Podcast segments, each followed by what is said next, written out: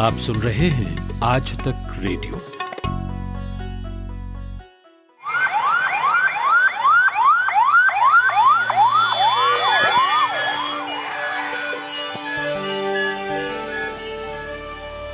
Corona frontliners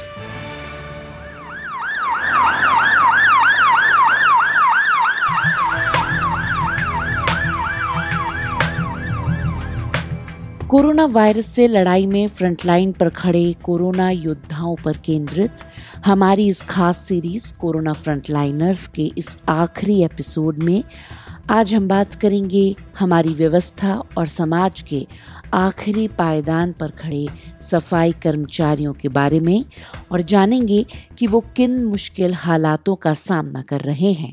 इस corona के अंदर भी हमारे जो कर्मचारी हैं, अपनी मुस्तैदी से कार्य को अंजाम दे रहे हैं। लेकिन जो प्रशासन है इन कर्मचारियों के लिए कुछ भी नहीं करता है। यहाँ तक कि जो मास्क हमें देने चाहिए वो मास्क भी हमें नहीं मिलते हैं। और कई बार तो ग्लव्स भी फट जाते हैं। इतना मतलब कि भारी कूड़ा होता है कई कूड़े के अंदर कांच भी होते हैं। उठाने के लिए कोई पूरी सामग्री नहीं हमारे पास। उनकी अपनी ज़िंदगी कैसी है? मतलब हमारे जीवन में खुशियाँ तो है नहीं मैम। मतलब दो वक्त की रोटी खा लेते हैं बस समय कट जाता है वही बहुत है। इसके अलावा कोई खुशियाँ हो वो तो हमारे जीवन से है ही नहीं खत्म ही हो गई। सुनेंगे कोरोना संक्रमण से जान गंवाने वाले एक सफ़ाई कर्मचारी के परिवार का दर्द। कुछ दिन तो हम भूखे भी रहे आठ दिन तो मैम हमने दूध पी के गुजारा चलाया हमारे घर पे ना किसी चीज़ का खाना ना पीना।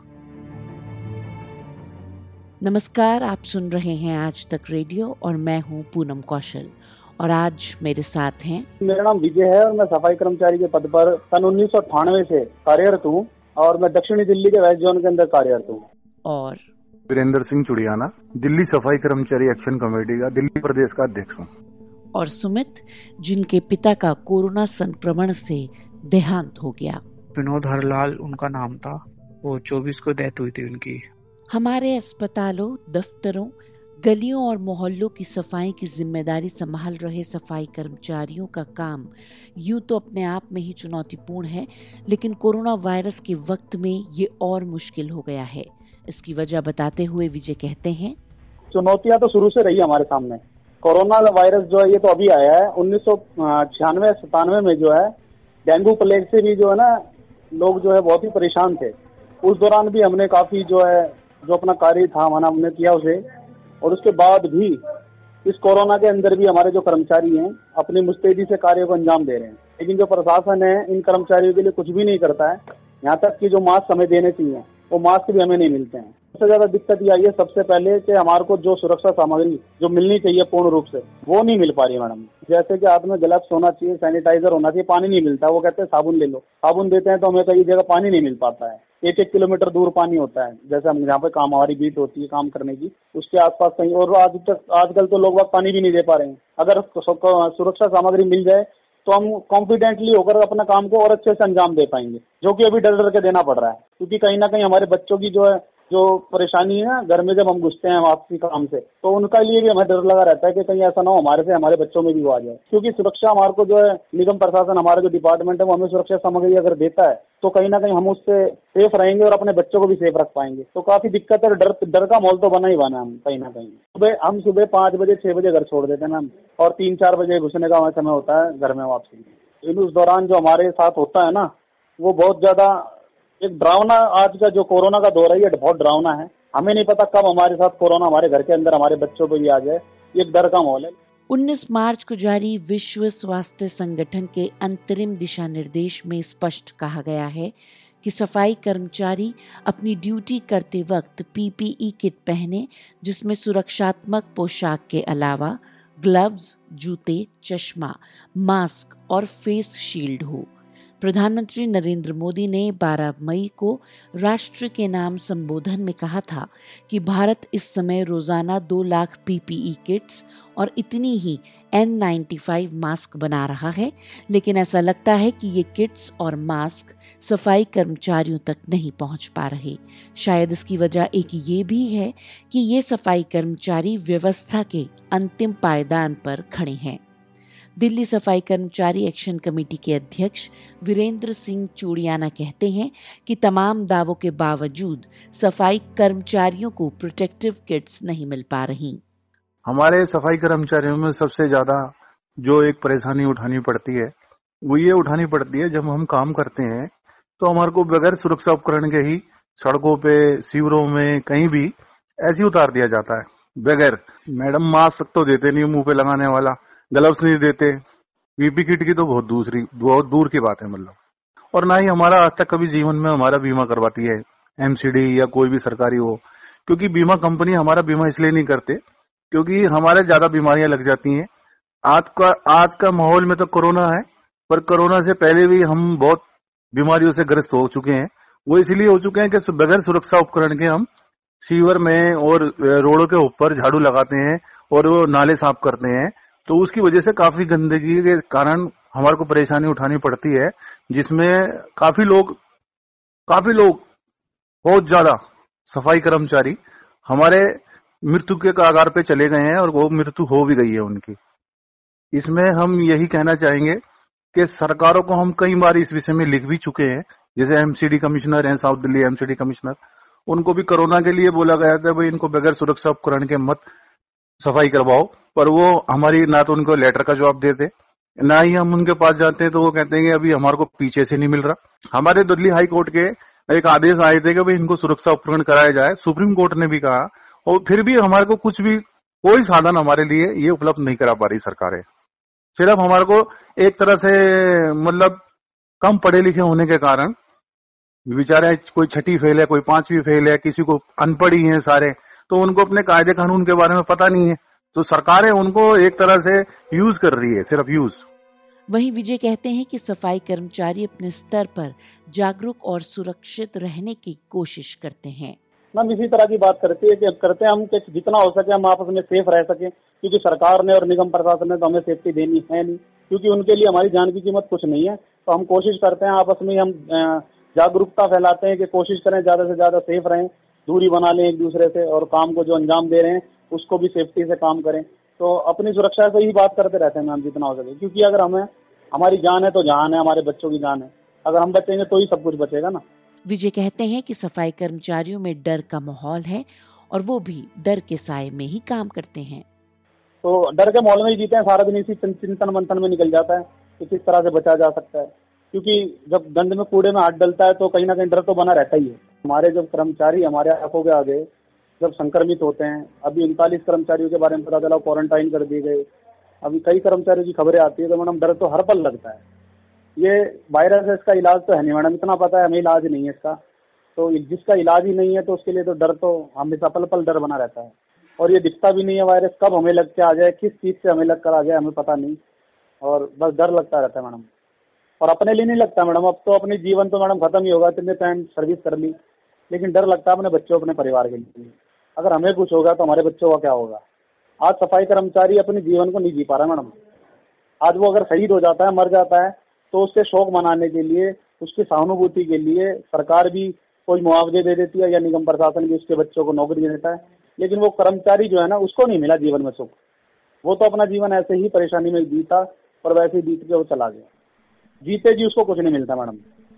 सफ़ाई कर्मचारी फेंके गए कचरे के अलावा मेडिकल वेस्ट भी उठाते हैं, अस्पतालों में साफ़ सफ़ाई करते हैं। ऐसे में उनके कोरोना संक्रमित होने का खतरा अधिक होता है। विजय कहते हैं कि उनके परिवार के लोग भी डर में रहते हैं। मैम, हमारे मेरे माता पिता हैं, बुज़ुर्ग हैं। मेरे भाई हैं, भाई के बच्चे हैं, मेरे खुद के बच्चे हैं, वाइफ है, परिवार है हमारा। देखो, वो बिल्कुल डरते हैं, परिवार तो देखो कहते हैं, परिवार को तो डर लगा ही रहता है। लेकिन बिना कुछ काम के मैम कैसे खाएँगे? अगर कोरोना से नहीं मरेंगे तो भूख से मर जाएँगे। अब काम पे नहीं जाते तो हमारी सैलरी काट देते हैं वो। तो परेशानी तो है ही मैम, हम कहीं ना कहीं तो मजबूर हैं। हम घुट घुट कर जी रहे हैं, ये हमारे दिल को पता हम कैसे जी रहे हैं। दिल्ली में दर्जनों सफ़ाई कर्मचारी कोरोना संक्रमित हैं और अब तक चार सफ़ाई कर्मचारियों की मौत भी इससे हो चुकी है। सुमित के पिता इनमें से एक हैं। विनोद हरलाल उनका नाम था। वो चौबीस को डेथ हुई थी उनकी। उनकी मैम फिफ्टी सिक्स एज थी। मैम उनकी ड्यूटी थी वो वार्ड नंबर पचपन एस में वो डायबिटीज़ पेशेंट भी थे जब भी उनको ड्यूटी बुलाया जा रहा था। सुमित कहते हैं कि उनके पिता को भी किसी तरह की सुरक्षा नहीं दी गई थी। प्रोटेक्शन तो कुछ भी नहीं ना ग्लव्स ना मास्क उनको ना उनको टिकट वगैरह कुछ नहीं दिया गया था। और बाकी भी आप लोगों को पता ही है पचपन साल के ऊपर लोगों को बुला इस टाइम गवर्नमेंट ने अलाउ भी नहीं किया था ड्यूटी पे बुलाने। वो डायबिटीज़ पेशेंट भी थे जब भी उनको ड्यूटी पे बुलाया जा रहा था। बुखार के बावजूद विनोद काम पर जा रहे थे। सुमित याद करते हैं। मैम बस यही बताते थे मतलब दो फीवर ही तो हो रहा है कोई नहीं बुला रहे तो चले जाते हैं थोड़ा सा काम है करके आ जाता हूँ। अब काम ही तो है। नौकरी नहीं करेंगे तो खिलाऊँगा क्या? ये, क्या, वो, कैसे? बोलते रहते थे। तो मैंने कहा, पापा, तुम गवर्नमेंट को रूल्स को तो फॉलो करो। कह रहा, मैं तो फॉलो कर रहा हूँ, मगर वो जो दरोगा एस एस है, ये लोग तो फॉलो नहीं कर रहे ना इस चीज़ को। उन्होंने मेरा कर्फ्यू पास बनाया है जॉब के लिए। जो कर्फ्यू पास था इनका कोविड नाइन्टी का, वो कर्फ्यू पास बनाया था उनका। उनको ड्यूटी बुलाया जा रहा था। फिर ड्यूटी से आए थे पंद्रह तारीख को, फिर वो ना स्कूटी से मतलब स्टार्ट मतलब जब जॉब करके आए थे स्कूटी से वैसे ना फिर जा रहे थे मतलब ऐसे घूमने मतलब सब्ज़ी वब्जी लेने। तो उनसे स्कूटी भी नहीं चली, फिर एकदम ना घर के गेट के पास ही गिर गए। तो मैंने कहा बहन दो, मैं चले जाता हूँ, कोई नहीं। तो फिर मैंने बिठा दिया, मैंने घर में मैंने कहा बैठ जाओ फिर भी दरोगा फ़ोन करके मैंने उनको बोला भी, पापा को फीवर है तो वो नहीं आ सकते, कोई एक दो दिन और आ जाएँगे। लॉकडाउन खत्म हो जाएगा फिर तो सब सब, सब कुछ ठीक रहेगा ये वो। मैंने कहा जब फीवर है तो कैसे भेज दू? उन्होंने फिर कहा कोई नहीं बेटा थोड़ी सी करके आ जाएँगे पीटीए करके सफ़ाई सफ़ाई मैंने कहा बहुत उन्होंने मतलब फिर भी पापा जा रहे थे।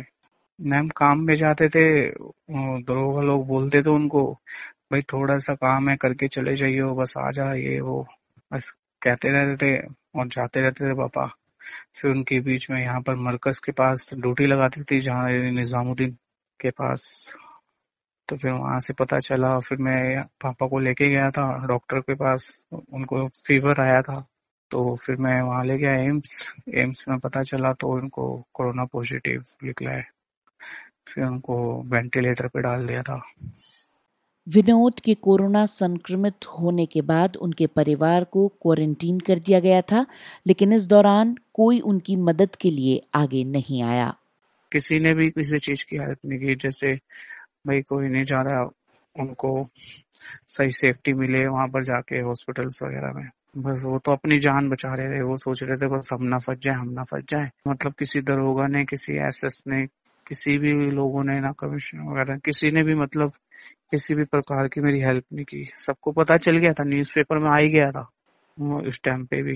भाई ऐसे ऐसे वार्ड का, पचपन है इसका जो विनोद हरलाल है, वो उनको कोरोना पॉजिटिव है। मगर एक एक बार बच्चों को पूछना तो चाहिए, बेटा किसी चीज़ की हेल्प की ज़रूरत हो, खाना या किसी चीज़, पैसे वैसे की मतलब कुछ लेके आ जाए हम। क्यों क्वारंटाइन कर रखा था मैं और वो भी आठ चौदह दिन नहीं, मैम, चौदह अट्ठारह दिन हमें क्वारंटाइन कर रखा रखा था। हम खुद भी बाहर नहीं निकलते थे। हम बाहर निकलेंगे तो समाज है, समाज तो फिर भाई ये तो बाहर निकल रहे हैं, ये सामान ले रहे हैं, ये बोले तो हम जो दूध था घर में, जो पड़ा था, वो सब हमने पिया हमारे, कुछ दिन तो हम भूखे भी रहे आठ दिन तो मैम हमने दूध पी के गुजारा चलाया। हमारे घर पे ना किसी चीज़ का खाना, ना पीना।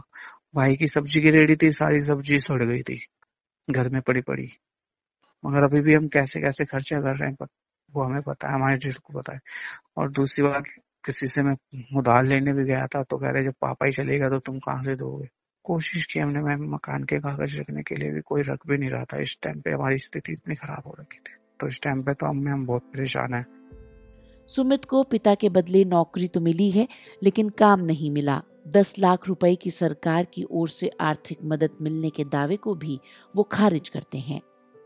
चौबीस को डेथ हुई थी उनकी, और मुझे लेटर मिला था चौदह तारीख को ज्वाइनिंग का। तो फिर जब से लेके अब तक आप ये देख लो, अभी तक मतलब ना हमें कोई चेक दिया गया है, बस ऐलान कर दिया, दस लाख का चेक हम दे चुके हैं सुमित जी को, उनकी फैमिली को, और इन्हें परमानेंट जॉब मिल चुकी है, पक्की नौकरी।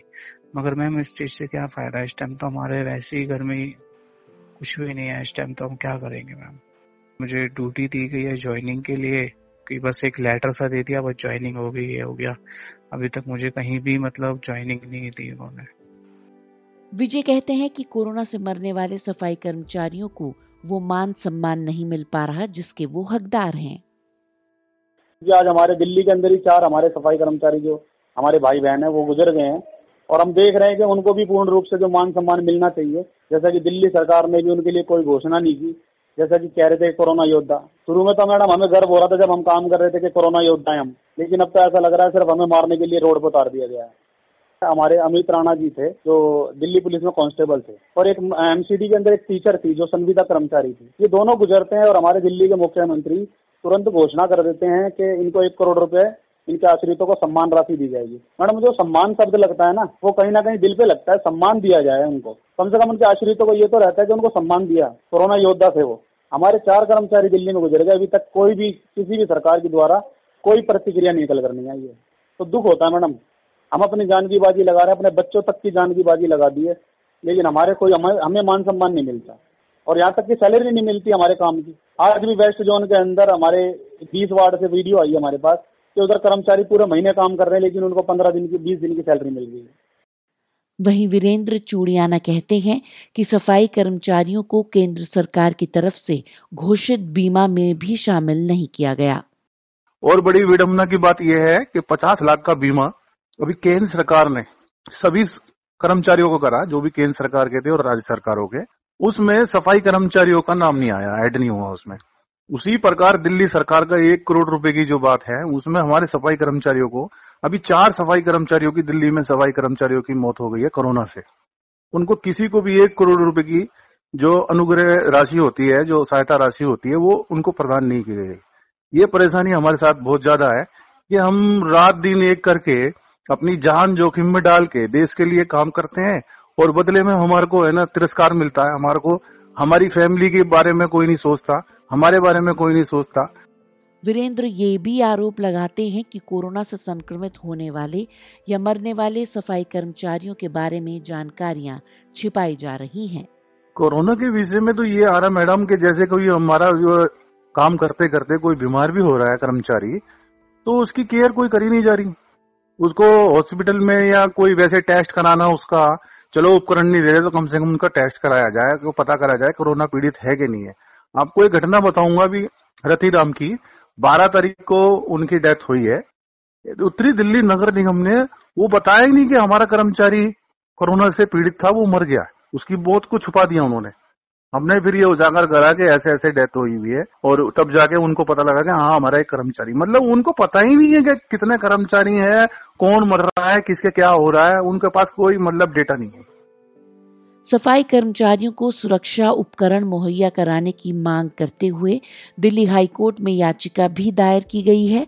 इस पर अगली सुनवाई एक जून को होनी है। अदालत, दिल्ली सरकार, केंद्र सरकार और अलग अलग नगर निगमों से इस संबंध में जवाब भी मांग चुकी है। वहीं वीरेंद्र कहते हैं कि उन्होंने ये मुद्दा उठाते हुए कई पत्र लिखे हैं, लेकिन कोई जवाब नहीं मिला। जी, मैंने रिटर्न में लिख रखा है एमसीडी कमिश्नर को लिख रखा है, हमारे चीफ जस्टिस हैं जो सुप्रीम कोर्ट के हैं, उनको लिख रखा है, पर हमारे को तो कोई जवाब नहीं देता, ना अरविंद केजरीवाल देते हैं, ना कोई और देते हैं, पता नहीं चुप्पी सी साथ के बैठ जाते हैं, जैसे हमारे तो हम तो नागरिक ही नहीं इस देश के लग रहा है। अब मान लो, अगर हम, मान लो, एक एक एक ऐसा काम कर रहे हैं जिससे लोग बाग है ना, दूर भागते हैं। अब कोरोना इतना छुआछात का मामला है कि कोरोना से हर कोई है ना, छुआछात करता है कि भाई इसके, मैं टच में आ जाऊँगा तो मेरे ना हो जाए। पर हमारे साथ तो कोरोना से पहले और कोरोना के इस दौरान भी इतना छुआछात हो रहा है। या सारे आज हिंदुस्तान देख रहा है इस चीज़ को कि कैसे हमारे को मार दिया जाता है पीट दिया जाता है काम करते करते हुए भी। सफ़ाई कर्मचारियों की एक और समस्या ये है कि ठेके पर कई साल तक नौकरी करने के बाद भी उन्हें पक्की नौकरियाँ नहीं मिल पा रही। विजय कहते हैं। उन्नीस से अभी तक हमें कच्चों में ही रखा गया है। यहाँ तक कि आप समझ सकते हो, भारत सरकार के अंदर कोई भी ऐसा महकमा नहीं होगा, जिसमें 20 से 25 30 सालों तक किसी को कच्चों में ही रखा जाए। यहाँ तक कि अभी हमें कुशल श्रेणी में भी नहीं रखा गया इन्होंने। कुशल श्रेणी का मतलब आप समझ सकते हो कि मैं 20 साल से अगर सफ़ाई कर्मचारी के पद पर हूँ तो मुझे कुशल नहीं माना गया। यानी कि मैं अभी तक उसमें निपुण ही नहीं हूँ इस डिपार्टमेंट के लिए। अभी भी हमें अकुशल ही माना जाता है। तो ये कुल मिला के हमें अभी तक तो मुझे ऐसा लगता है इसमें काम जब मैं लगा था, ये मेरा दुर्भाग्य था। क्योंकि जो निगम प्रशासन है वो कहीं ना कहीं हमारे साथ बहुत ही ज़्यादा सोतेला व्यवहार करता है क्योंकि हम ज़्यादा पढ़े लिखे तो है नहीं। 240 हाजिरी का हमें पता है कि केंद्र सरकार की कोई रूपरेखा होगी कि जो 240 हाजिरी पे पक्का कर देते हैं। लेकिन हमें आज तक 20, 25, 30 साल हो गए हैं काम करते करते अठानवे से लगे हुए हैं अठानवे से अठानवे से। अभी तक हमें पक्का नहीं करा मैंने वीरेंद्र कहते हैं कि सफ़ाई कर्मचारियों को पक्की नौकरी मिलने में दशकों लग जाते हैं। ऐसे ऐसे कच्चे कर्मचारी है जिनको 20 20 25 25 साल तक है ना कच्चा रखा जाता है। जो अपने फादर की डेथ के बाद लगते हैं, माता की डेथ के बाद लगते हैं, भाई के डेथ के बाद लगते हैं, उनको 15 15 20 20 साल हो जाते हैं कच्चा कर्मचारी रहते रहते ऐसा कौन सा कानून है कि फादर की डेथ के बाद उनको 25 25 साल तक 20 20 साल तक कच्चा कर्मचारी रखा जाए? तो मैडम, सबसे ज़्यादा परेशानी है है। वहीं विजय कहते हैं कि कच्चे कर्मचारियों का वेतन वैसे तो अपने आप में ही बहुत कम है और वो भी टाइम पर नहीं मिलता। जो सैलरी हमारी समय पर आनी चाहिए, वो समय पे नहीं मिलती है, जिसकी वजह से हमारे बच्चों की स्कूल की फ़ीस और हमारे घर के राशन में हमें बहुत ही ज़्यादा दिक्कत परेशानियों का सामना करना पड़ता है। दूसरी बात ये है कि बारह से तेरह हज़ार रूपए जो सैलरी आज हमारे बच्चों की है, इसमें हम किस तरह से अपने बच्चों को पढ़ा रहे हैं, किस तरह से अपना घर चला रहे हैं, ये हमारे दिल को पता है मैम। क्योंकि हम अपने बच्चों को प्राइवेट पढ़ाना चाहते हैं लेकिन नहीं पढ़ा पाते, फिर सरकारी में डाल दिया इनको जैसे। तो क्या करें मैडम? पढ़ा ही नहीं सकते। मजबूरी हमारी। आज तो ये है, आलम के हम दो वक्त की रोटी खिला दें बच्चों को हमारे लिए वही बहुत है। अगर हम बच्चों को दो वक्त की रोटी दे सकें तो। इतनी महँगाई के ज़माने में आप खुद समझ सकते हो कि बारह, तेरह हज़ार तनख्वाह हमारे को मिलती है। हम किस तरह से अपना गुजारा कर सकते होंगे? हम क्या खुशियाँ मतलब हमारे जीवन में खुशियाँ तो है नहीं मैम।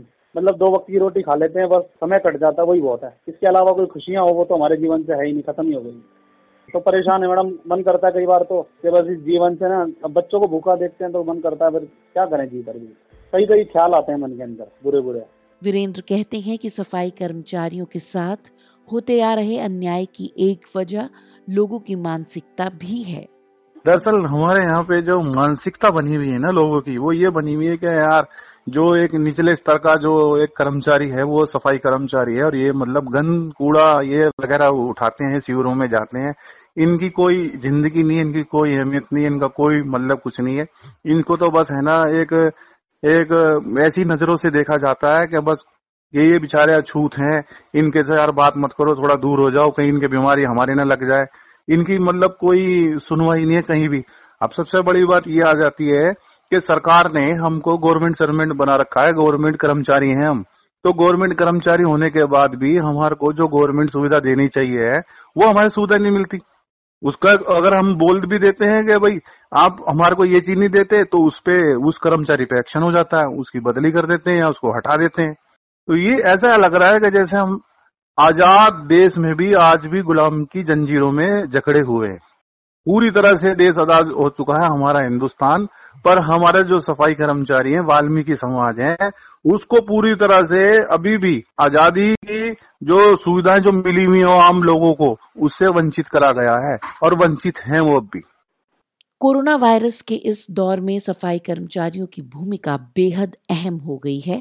तमाम खतरे उठाकर वो पूरी ज़िम्मेदारी से अपना काम कर रहे हैं। विजय कहते हैं कि समाज का नज़रिया अब सफ़ाई कर्मियों के प्रति कुछ बदला है। इन दिनों तो आम लोगों का जो रवैया है, वो सम्मान पूर्वक है, हमारे लिए सम्मान की नज़रों से देख रहे हैं। लेकिन नॉर्मली जो हमने ये पच्चीस तीस सालों में देखा है मतलब हमारे लिए कोई किसी के मन में इज़्ज़त तो थी नहीं। यहाँ तक कि कोई पानी भी अपने घर से नहीं पिलाता था हमें।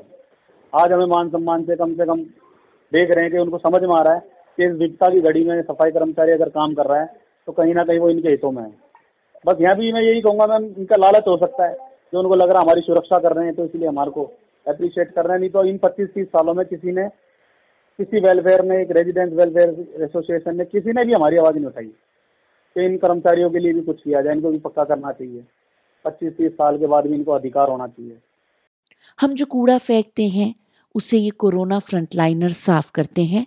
हमारे छोटे से प्रयास इन कोरोना फ्रंटलाइनर्स के काम को कुछ आसान कर सकते हैं। विजय कहते हैं अगर जनता की बात है अगर जनता हमें सुन रही है तो मैं सभी जनता को ये संदेश देना चाहूँगा कि अपने जो खुद के घर का कूड़ा है उसको बिल्कुल गीले कूड़े को अलग और सूखे कूड़े को अलग रखकर सेफली उसको ढलाव पर ही फेंकें, कूड़ेदान में ही डालें और इससे आपका खुद की सुरक्षा रहेगी। अगर आप सुरक्षित रहेंगे, आप स्वच्छ रहेंगे तो आपके खुद के बच्चे स्वच्छ रहेंगे। आज वो ये ना सोचें कि सफ़ाई कर्मचारी आएगा और वो करके जाएगा, वो तनख्वाह लेता है इस बात की। भले ही वो तनख्वाह लेता है, लेकिन खुद का जनता का भी दायित्व बनता है कि वह अपने आसपास में, अपने क्षेत्र में साफ़ सफ़ाई रखे। अगर वो साफ़ सफ़ाई रखते हैं तो कहीं ना कहीं उसका लाभ उनको खुद को होगा। सफ़ाई कर्मचारी तो करेगा, उसकी तो ड्यूटी है। लेकिन खुद जनता भी अपना दायित्व को समझे कि इस तरह से अगर गंद कूड़ा फेंकते हैं और ये ये समझ कर फेंकते हैं कि कल सुबह सफ़ाई कर्मचारी आएगा, वो उठा के लेके जाएगा। तो कहीं ना कहीं जनता को भी अपने अंदर बदलाव लाने पड़ेंगे, अगर अपनी खुद की सुरक्षा चाहते हैं। क्योंकि जो लाइफ है, अब ये कोरोना वायरस के बाद की जो लाइफ होगी, ये बहुत ही ज़्यादा बदल चुकी होगी। ये जनता को भी समझना पड़ेगा, मैडम। और निगम प्रशासन से और सरकारों से मैं ये प्रार्थना करूँगा आपके माध्यम से कि हमें हमें भी इंसान की श्रेणी में माना जाए हमें भी इंसान समझा जाए, हमारी भी जरूरतें होती हैं। हमारी भी जो ज़रूरत है, उनको पूरा करने के लिए अच्छी जीवन जीने की जो अधिकार है, हमें भी होने चाहिए। तो समय पर हमें सैलरी भी दें, समय पर हमें पक्का करें, समय पर हमारे लाभांश दे दें, जिससे कि हम अपने बच्चों को पढ़ा सकें, अच्छे जीवन जी सकें। कोरोना फ्रंटलाइनर्स के इस आखिरी एपिसोड में बस इतना ही। अब ये श्रृंखला समाप्त हो चुकी है। हमारी ये पेशकश आपको कैसी लगी? हमें रेडियो एट आज तक डॉट कॉम पर ईमेल करके ज़रूर बताएँ। कोरोना वायरस को हम तक पहुँचने से रोकने के लिए कोरोना फ्रंटलाइनर्स ने अपनी जी जान लगा दी है। हम इन्हें सलाम करते हैं।